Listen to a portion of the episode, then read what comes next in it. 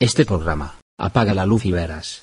Ha sido galardonado con los premios Faro de Oro, 2015, Antena VIP, 2016. Y 2. Reina del Plata, 2016. Y los premios Ballenas, 2017. Galena, 2017. Martín Fierro Federal, 2017. Y 2. Premio Cuna de la Bandera, en el rubro Servicios.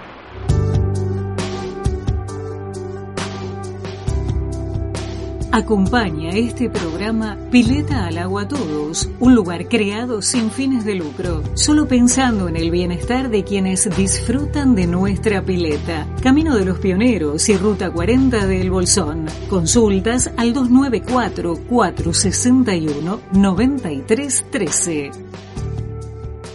Chocolates Mapetti, chocolates en rama y alfajores con dulce de leche y dulce de frambuesa. Pedilos al WhatsApp 2944 53 68 58. Ligüe, óptica y fotografía. Laboratorio óptico y reparaciones, recetas en el día, cristales multifocales, bifocales y monofocales, lentes de contactos, descartables de uso diario y terapéuticos, el stock más variado en armazones, en fotografía, fotocarnet, portarretratos, impresiones desde 3x3 hasta 30x40, óptica y fotografía Liwe, Avenida San Martín 2219 de El Bolsón, teléfono 4493 685. No sé qué te asusta de la oscuridad. Será la costumbre a la luz artificial. Si nunca los usas, se van a atrofiar los cuatro sentidos que no sueles ejercitar. Cierra los ojos y sumérgete en el mundo desconocido. Poquito a poco ya empiezas a ver,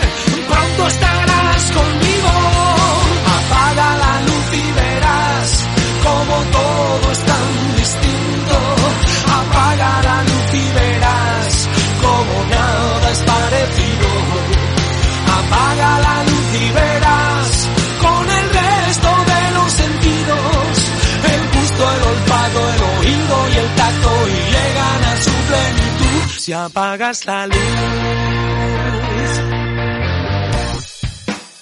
Muy buenas tardes, estamos en otro programa de Apaga la Luz y Verás. Queremos darle la bienvenida hoy en el estudio a Analia Romero, Néstor Pérez. Hola Ana, ¿cómo estás? Hola, ¿qué tal? Muy bienvenidos a todos. Un placer estar nuevamente aquí en el aire de Apaga la Luz y Verás, haciéndoles compañía como todas las semanas.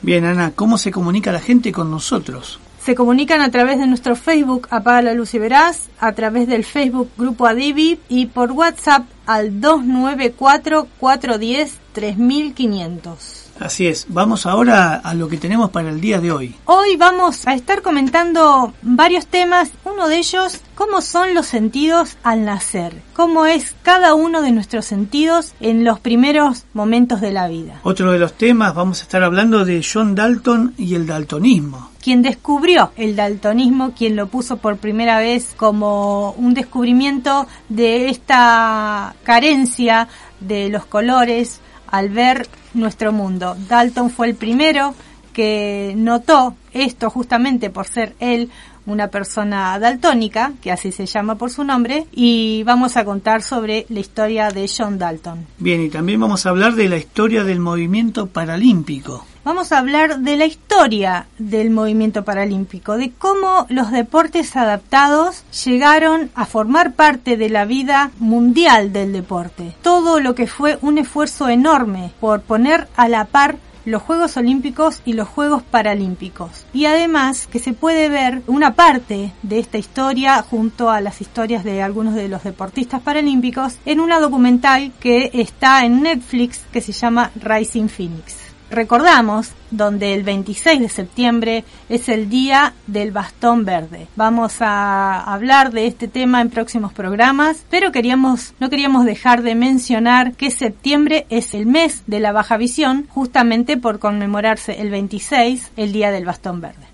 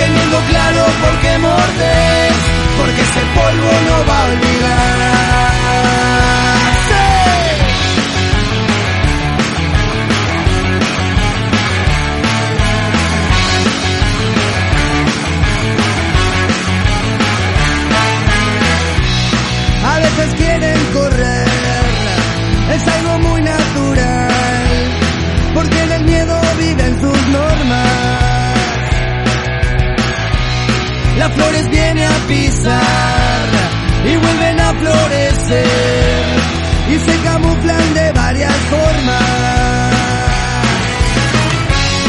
Ahora con manos de rabia van forjando nueva razón de ser, nuevo destino para llegar. Un viento tira su pedestal, en donde supo saciar su ser, tanto insumiso no va a aguantar.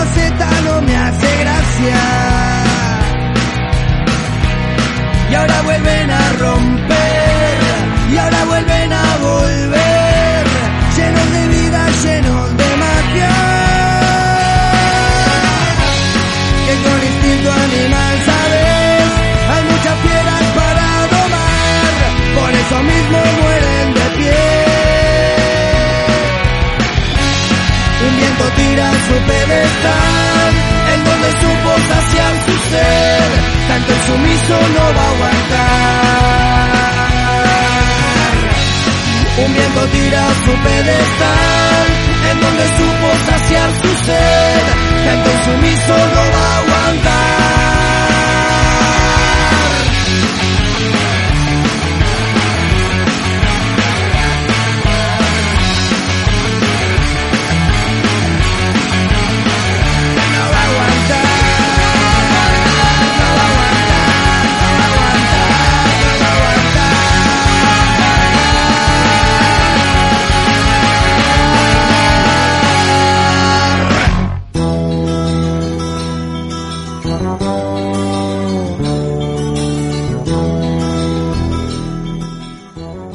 Vamos a nuestro primer tema para el día de hoy, que es eh, los sentidos. Los sentidos cuando nacemos, porque sucede que, como sabemos y como hemos mencionado muchas veces en nuestro programa, la vista cuando somos grandes en la vida adulta lleva el 75% de la información que recibe el cerebro y justamente es el sentido que más utilizamos, el sentido que abarca casi todo y que muchas veces disminuye un poco el uso de los otros sentidos. Un sentido que es llamativo de conocer porque cuando nacemos la vista es el sentido que menos desarrollado se encuentra. Tenemos cinco sentidos y es la vista el único sentido que lleva años en desarrollarse. Cuando nacemos apenas distinguimos blancos y negros, no distinguimos colores hasta el primer mes de vida. En el primer mes de vida recién comienzan a distinguirse ciertos colores, ciertos brillos que todavía no se comprenden como colores. Luego, con el transcurso del tiempo, a los tres meses más o menos, el bebé comienza a percibir la profundidad, la visión estereoscópica, justamente al unir las imágenes de los dos ojos en el cerebro. Y así, de a poco, el cerebro comienza a entender y aprender a ver cuáles son las imágenes que reciben los ojos.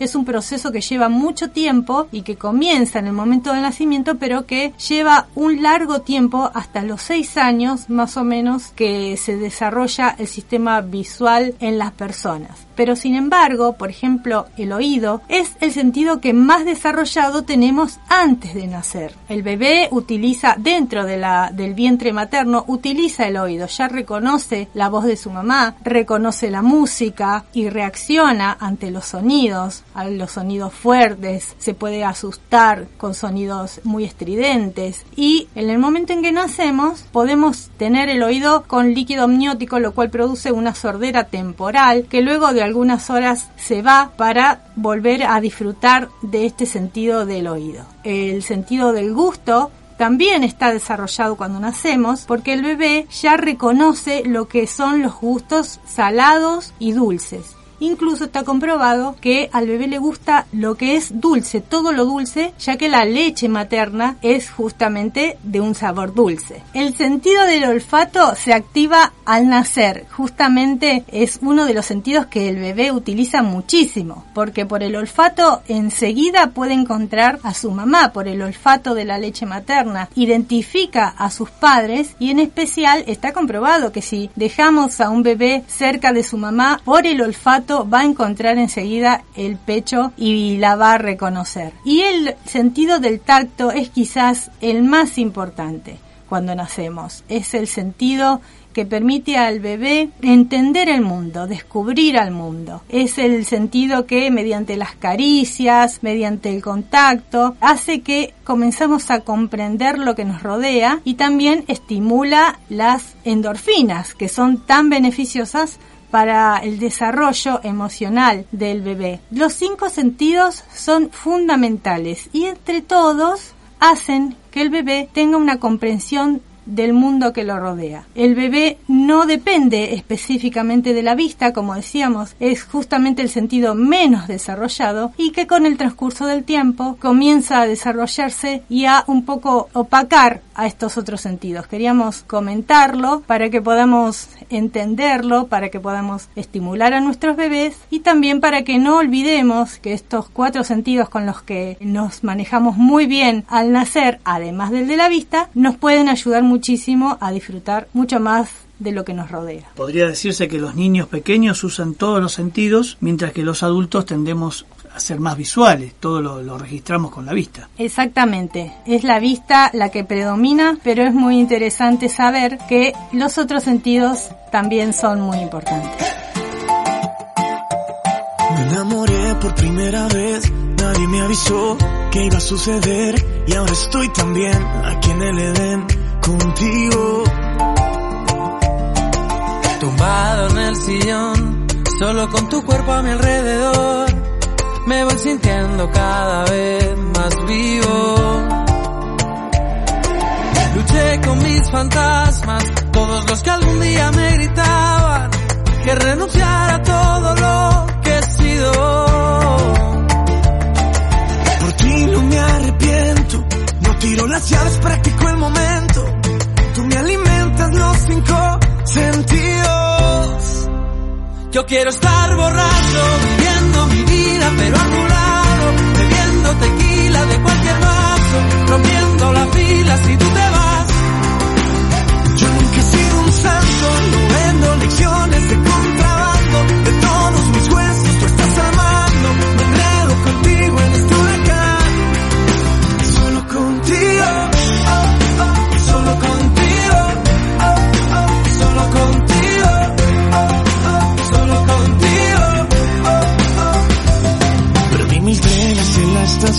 cambié de nivel, subí un escalón y ahora sé que todo lo que me faltaba apareció contigo.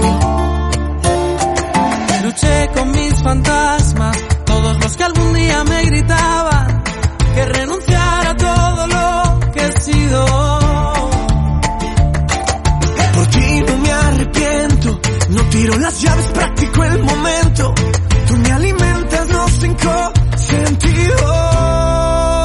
Yo quiero estar borracho, viviendo mi vida, pero a tu lado, bebiendo tequila de cualquier vaso, rompiendo la fila si tú te vas.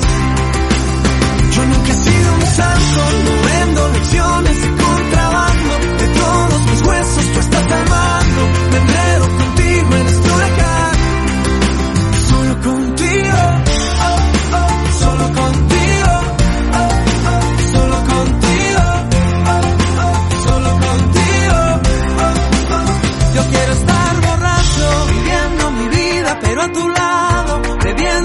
tequila de cualquier vaso, rompiendo las filas si tú te vas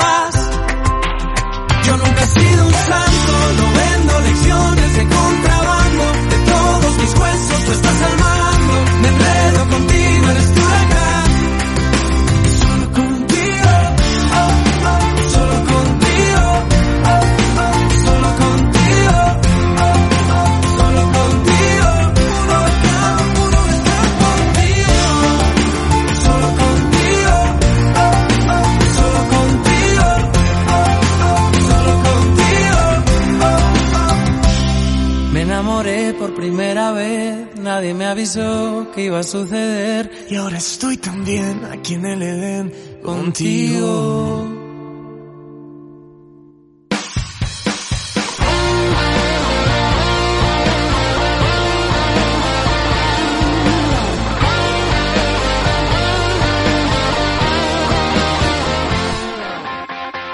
Vamos a hablar ahora de John Dalton, quien fue el primer científico que investigó el daltonismo que lleva su nombre, la discromatopsia, esta imposibilidad de ver algunos colores.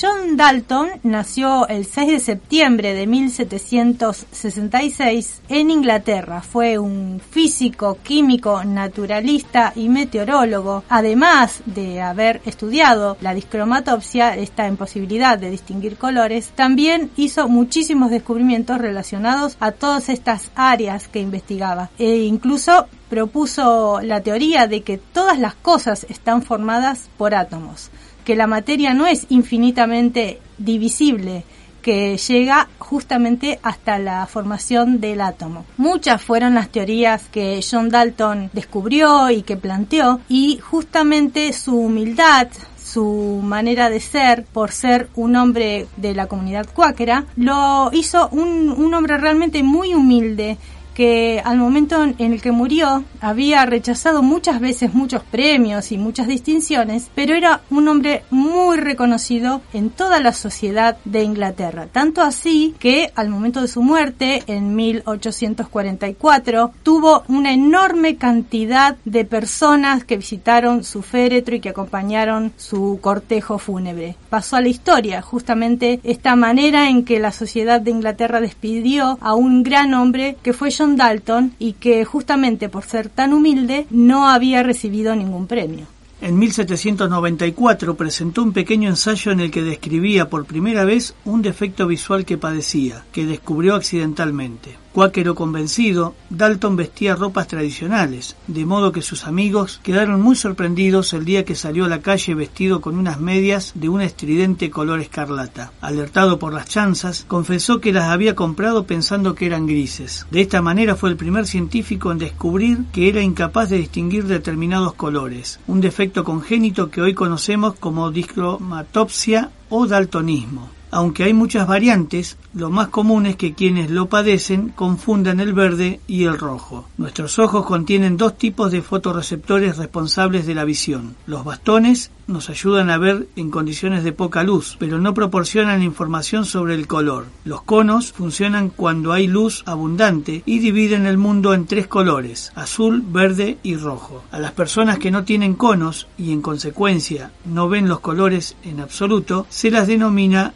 acrómatas y suelen además ser extremadamente fotofóbicas. El daltonismo es debido a fallos en los genes reguladores de la producción de los pigmentos de los conos. El defecto genético es hereditario y mucho más común en hombres que en mujeres. Todo esto era absolutamente desconocido en tiempos de Dalton, de manera que sus elucubraciones sobre las causas de su defecto estaban basadas en las leyes físicas de la óptica, una rama de la ciencia relativamente desarrollada por entonces. Dalton supuso que el humor vítreo de sus ojos, la masa gelatinosa que ocupa el espacio entre el cristalino y la retina, no sería transparente como en un ojo normal, sino que tenía que ser de color azulado y funcionaría como un filtro del rojo. Su hipótesis presentaba el inconveniente de que, para demostrarla y confirmarla, tendría que perforar su ojo para extraer el humor vítreo. En su testamento dispuso que le fueran extraídos los ojos para comprobar si el humor vítreo era azulado. Murió el 27 de julio de 1844, con 78 años, 50 años después de haber descrito su ceguera a los colores. Al día siguiente, su médico de cabecera,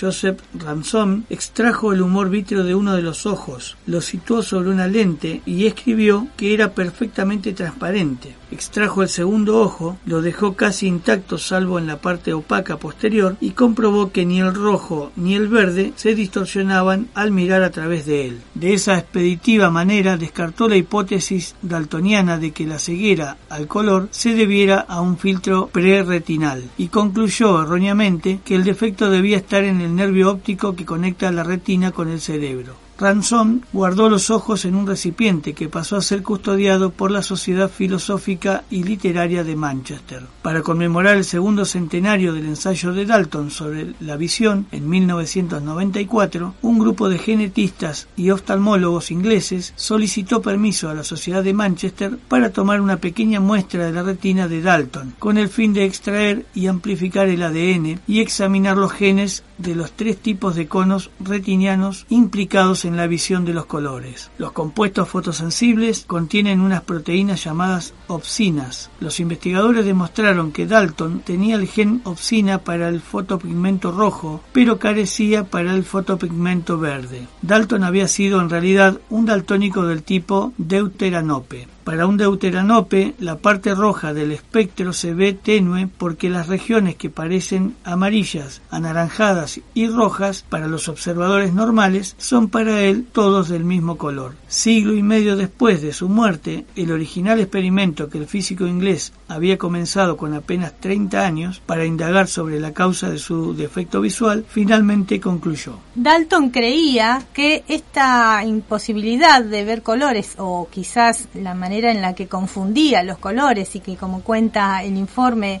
descubrió justamente porque sus amigos lo cargaban porque se compraba ropa de colores estridentes cuando él era un hombre tradicionalista y justamente por pertenecer a la comunidad cuáquera tenía su manera muy tradicional de vestirse. Y él creía que eh, su imposibilidad de ver ciertos tonos tenían que ver con una especie de filtro que podía tener en el humor vítreo, esta parte del ojo, y que hacía que de repente no distinguiera los tonos como por ejemplo es el rojo con el transcurso de los años y de las investigaciones se pudo comprender cómo funcionan las células fotorreceptoras que distinguen los colores y cómo funciona también el daltonismo y la imposibilidad de ver algunas de las longitudes de onda de algunos de los colores. Pero Dalton fue la primera persona, el primer científico que puso de manifiesto esta imposibilidad, esta dificultad de ver colores. Y por eso justamente la discromatopsia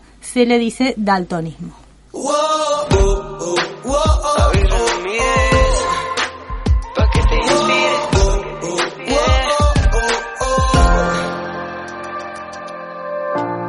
Que no puedes cambiar, que nunca lo vas a superar, que nunca te sentirás completo.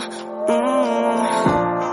¿Quién te puede negar? ¿Quién será capaz de ignorar todo lo que tú sientas por dentro? Solo quiero, quiero decirte que todo está bien. Ser diferente será suficiente para poder ver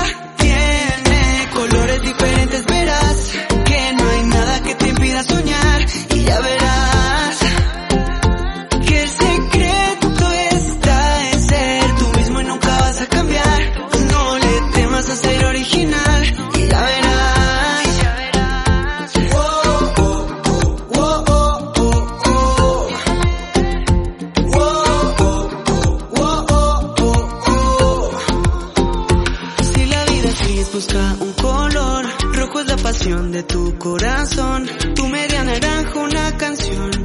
Amarillo fuerte como el sol.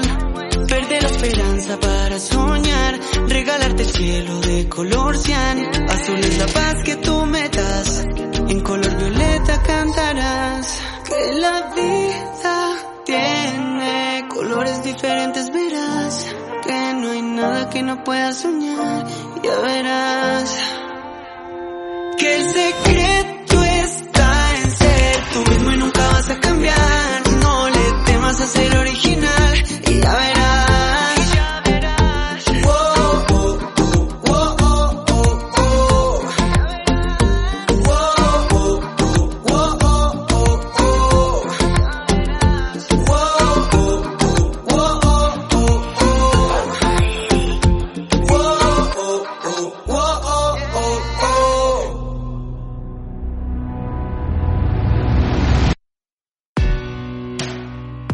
Simplemente yo cuando doy los talleres a profesionales le digo, usar siempre, siempre, siempre, siempre el sentido común, poneros en los zapatos del otro. Es muy sencillo, esto no vayáis a buscar qué significa la accesibilidad, qué significa usabilidad, qué significa discapacidad. No, poneros en el entorno de otros, nada más.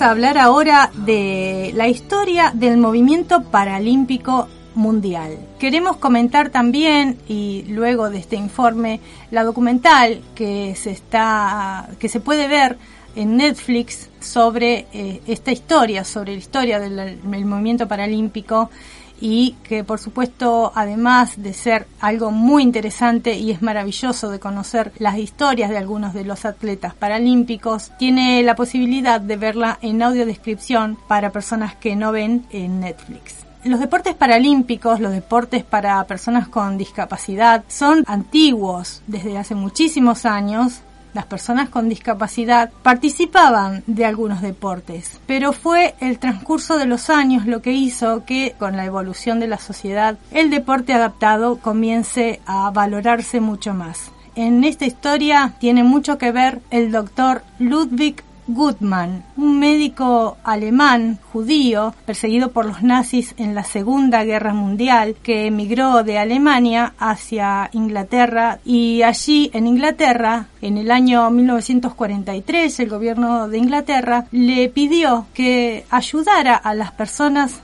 heridas por la guerra, soldados y personas civiles internadas en, un hospital de Londres, a rehabilitarse, porque hasta el momento, en general, no había rehabilitación para las personas que quedaban con alguna discapacidad. El doctor Goodman comenzó a hacer una rehabilitación muy, muy incentiva, muy humana y donde incluyó el deporte. Así empezó también a lograr que empiecen a competir las personas con discapacidad en ese momento medular, básicamente discapacidad física. Y el doctor Ludwig para los Juegos Olímpicos de Londres de 1948, por primera vez hizo los Juegos de Stock Mandeville, así se llamaba el hospital donde trabajaba el doctor. Reunió personas con discapacidad de distintos hospitales y organizó estos juegos, donde se competía solamente en tiro con arco y donde participaron 16 personas, hombres y mujeres, y fueron quizás la base de lo que luego comenzó a ser el movimiento paralímpico. Cuatro años después, los holandeses, también veteranos de guerra,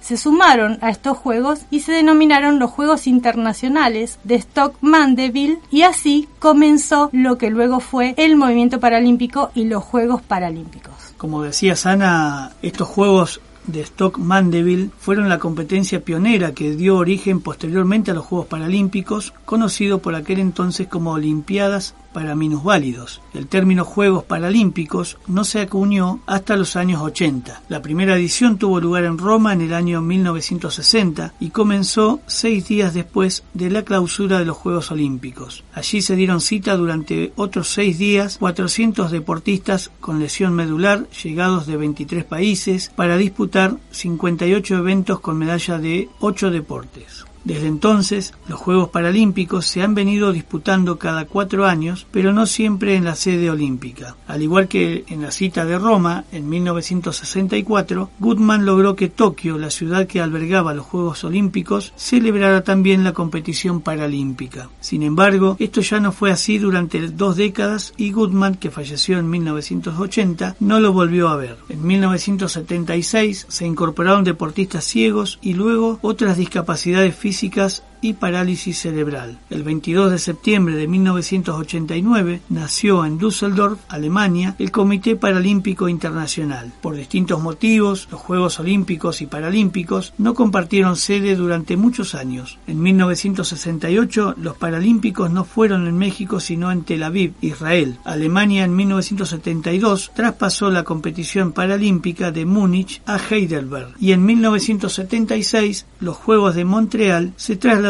a Toronto. La situación empeoró más aún cuando la, la, Unión Soviética no accedió a albergar los Juegos Paralímpicos de 1980 en Moscú ni en ninguna otra ciudad rusa y tuvieron que celebrarse en Holanda. En 1984, Los Ángeles renunció a organizar la cita paralímpica. De hecho, no se pudieron ni siquiera celebrar unos Juegos como tal, ya que hubo que partirlos entre dos sedes. Nueva York organizó las competiciones para ciegos, discapacidades físicas y personas con parálisis cerebral, mientras que las pruebas de personas con lesiones medulares tuvieron que celebrarse en Gran Bretaña. Paralelamente, en 1976, Suecia albergó los primeros Juegos Paralímpicos de invierno con 53 deportistas de 16 países participando en pruebas de esquí alpino y esquí nórdico. A partir de entonces también adquirieron periodicidad cada cuatro años. Por fin, desde entonces, los Juegos Olímpicos y Paralímpicos de verano e invierno se celebran en las mismas ciudades e instalaciones.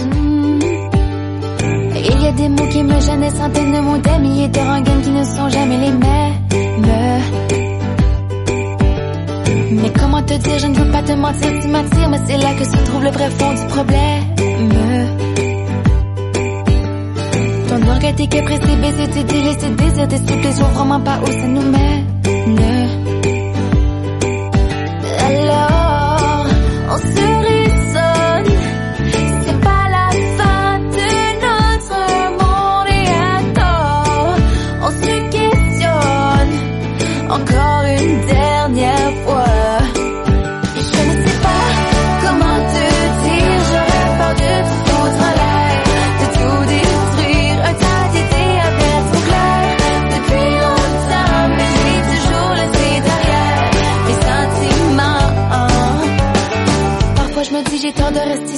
Mais toi tu me regardes et moi je te dévore.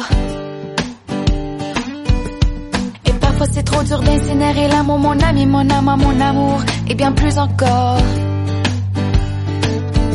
Alors, on se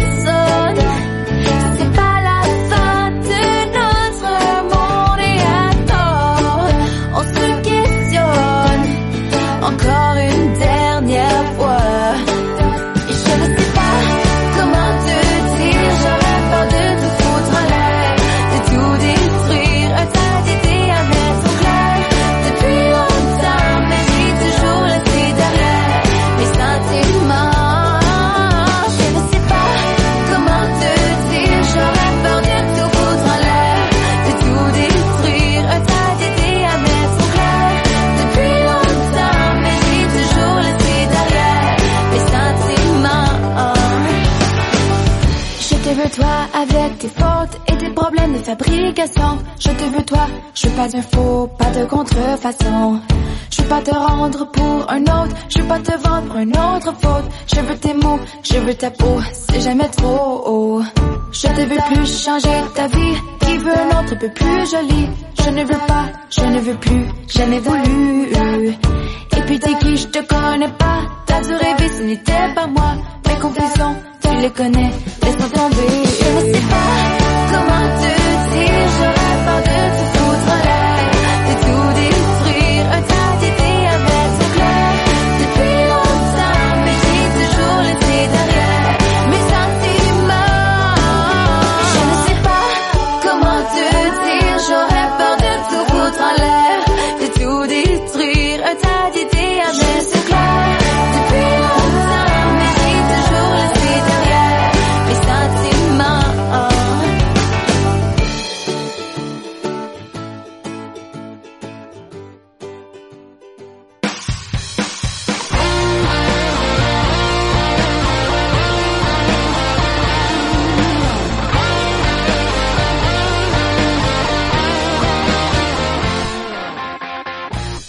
Continuamos conociendo la historia del movimiento paralímpico internacional en este programa de Apaga la Luz y Verás. Barcelona 92 marcó un antes y un después, ya que allí se fraguaron los Juegos Paralímpicos tal y como los conocemos hoy. Un festival deportivo único con dos citas, la olímpica y la paraolímpica, que comparten las mismas instalaciones deportivas, la Villa de los Atletas, con accesibilidad, el Comité Olímpico Organizador, los mismos servicios y voluntarios, etc. Desde el punto de vista de los Juegos Paralímpicos en sí mismos, Barcelona 92 introdujo innovaciones decisivas como la introducción de marcas mínimas para establecer límites de participación, la realización por primera vez de controles de dopaje a los deportistas y la introducción de un nuevo método de clasificación de la discapacidad para la competencia que permitió agrupar a los deportistas según su capacidad física y deportiva. Otra de las grandes innovaciones fue la de contar por primera vez con una señal propia de televisión que se puso a disposición del resto de cadenas de todo el mundo. En 2001, el Comité Olímpico Internacional y el Comité Paralímpico Internacional firmaron un acuerdo para proteger los Juegos Paralímpicos. Se ratificó que desde 2008 los Juegos Paralímpicos tendrían lugar poco después de los Olímpicos, en las mismas sedes e instalaciones, y se obligó a todas las ciudades candidatas a albergar ambos acontecimientos deportivos. Los Juegos Paralímpicos son en la actualidad un evento de primer orden mundial, siguiendo el modelo de Barcelona 92 en un principio, Atlanta 96, Sydney 2000,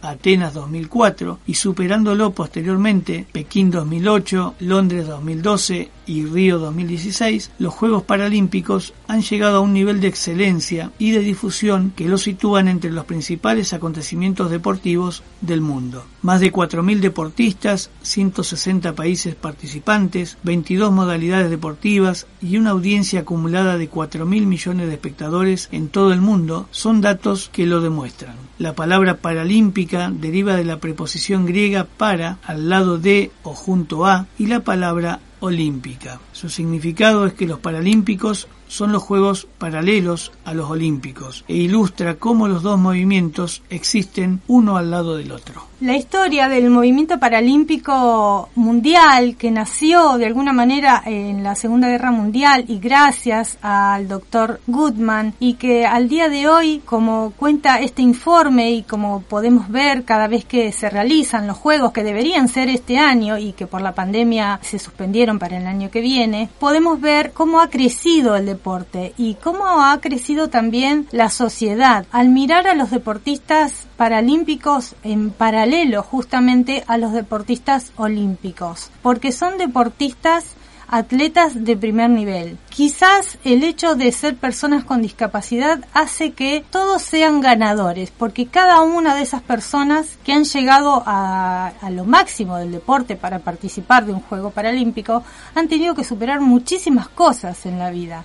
Han tenido que superar muchos no, muchos vos no podés, muchos prejuicios propios y ajenos, y han podido entrenar de manera firme y lograr los enormes logros deportivos que podemos ver en los Juegos Paralímpicos. Es importantísimo que todas las personas conozcan y que cuando se hagan estos Juegos podamos alentar también a los deportistas, porque muchas veces pasa que quizás una familia que tiene un niño con una discapacidad pueda ver que todo es posible gracias a estos enormes atletas que hacen todo tipo de disciplinas, tanto en los Juegos Paralímpicos de invierno como en los de verano. En la documental de la que mencionábamos en un principio, Rising Phoenix, y que invitamos a todos los que tengan la posibilidad de verla en Netflix, se puede ver la historia del doctor Ludwig Goodman, contada por su hija, desde que fue perseguido de Alemania por su condición de ser judío, y todo lo que él hizo con sus enormes actos humanitarios para ayudar a las personas con discapacidad y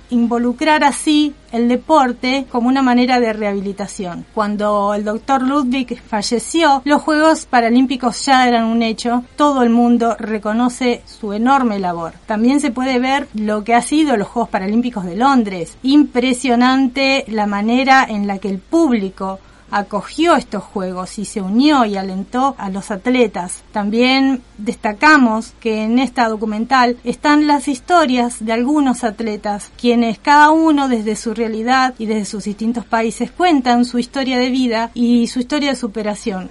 Y un, un hecho más que vale la pena destacar de esta documental es cómo, a pesar de todos los acuerdos que se firmaron entre el Comité Olímpico y el Paralímpico, en los Juegos de Río de Janeiro, que fueron los últimos, los de 2016, estuvo a punto de no llevarse adelante los Juegos Paralímpicos porque durante los Juegos Olímpicos se gastó el dinero que estaba destinado a la realización de los Paralímpicos. Esto es algo que no puede suceder, pero que sin embargo, con la lucha enorme de quienes llevan adelante el Comité Paralímpico Internacional, se pudieron realizar los Juegos y una vez más demostrar la fuerza de este movimiento paralímpico internacional. Les recomendamos esta documental y queríamos compartir con todos ustedes esta historia increíble del movimiento paralímpico mundial. Vamos lá, chegou a hora. Nossa história é aqui agora. Vamos transformar cada segundo no melhor de nós para todo mundo.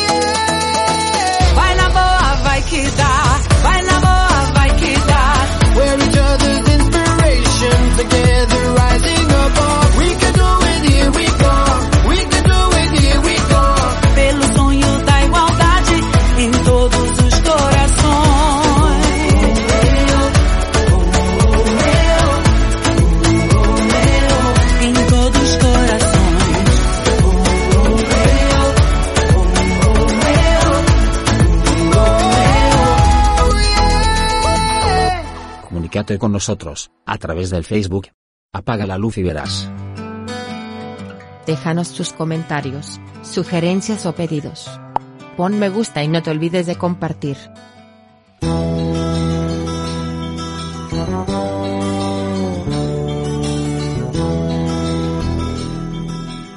Bien amigos, espero que les haya gustado este programa con estos informes que hemos podido compartir y los esperamos la próxima semana. Un saludo muy grande para todos, recordamos para todas las emisoras que nos retransmiten. Por supuesto, un saludo muy grande a la gente que nos escucha en Rosario a través de fmlatidos.com, también a nuestra audiencia de San Carlos de Bariloche que nos escucha a través de FM del Barrio 98.1, a nuestros amigos del este de la Patagonia que nos escuchan por LU4 Radio Nacional Comodoro Rivadavia AM630 y a nuestra casa FM Patagonia Andina 93.3 del Bolsón para toda la comarca andina. Bien, y también un saludito para Florencio Varela, donde tenés una columna semanal. Un saludo muy grande para Florencio Varela, provincia de Buenos Aires, el programa Bienestar y otras yerbas, donde todos los viernes a eso de las once y media de la mañana, junto a su conductor Carlos Fernández, hacemos esta columna tan interesante y también a la gente de a Norma y a Fernando Corbalán del programa Sin Título por FM Latidos, donde también hacemos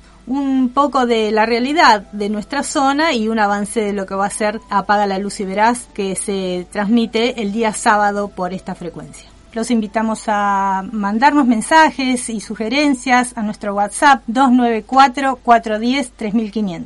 Nos encontramos la próxima semana cuando enciendan la radio Apaguen la luz. y verán.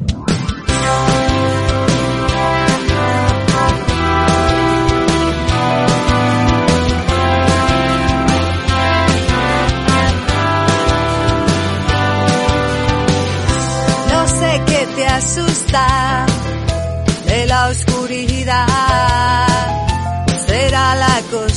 a la luz artificial. Si nunca los usas, se van a atrofiar los cuatro sentidos que no sueles ejercitar. Cierra los ojos y sumérgete en el mundo desconocido. Poquito a poco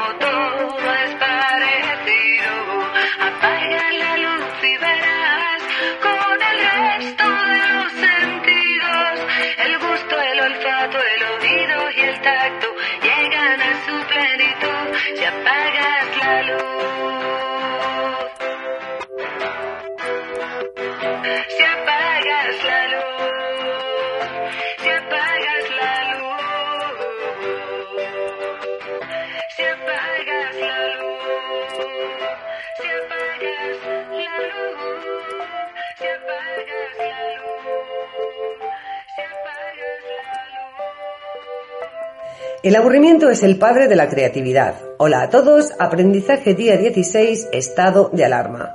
Hoy quiero hablaros sobre el aburrimiento. Nuestra vida está perfectamente estructurada, un horario para cada cosa, pero también es muy importante tener tiempo libre para hacer todas esas cosas que nos apetece hacer o simplemente para aburrirnos, algo que tiene muy mala prensa. Es verdad que en un primer momento podemos experimentar cierto malestar, pero es una sensación pasajera y transitoria que a corto y medio plazo favorece la motivación, fortalece la autonomía y nos hace resistentes a la frustración. Tan solo tenemos que ver en cómo los niños y mucho más ahora en esta etapa de confinamiento son capaces de gestionar el aburrimiento de forma inconsciente. Generalmente suelen ser mucho más creativos, así que ellos sin duda son un buen espejo en el que mirarnos. Este es mi aprendizaje en el día de hoy. Dale a me gusta, comparte y déjame tu comentario.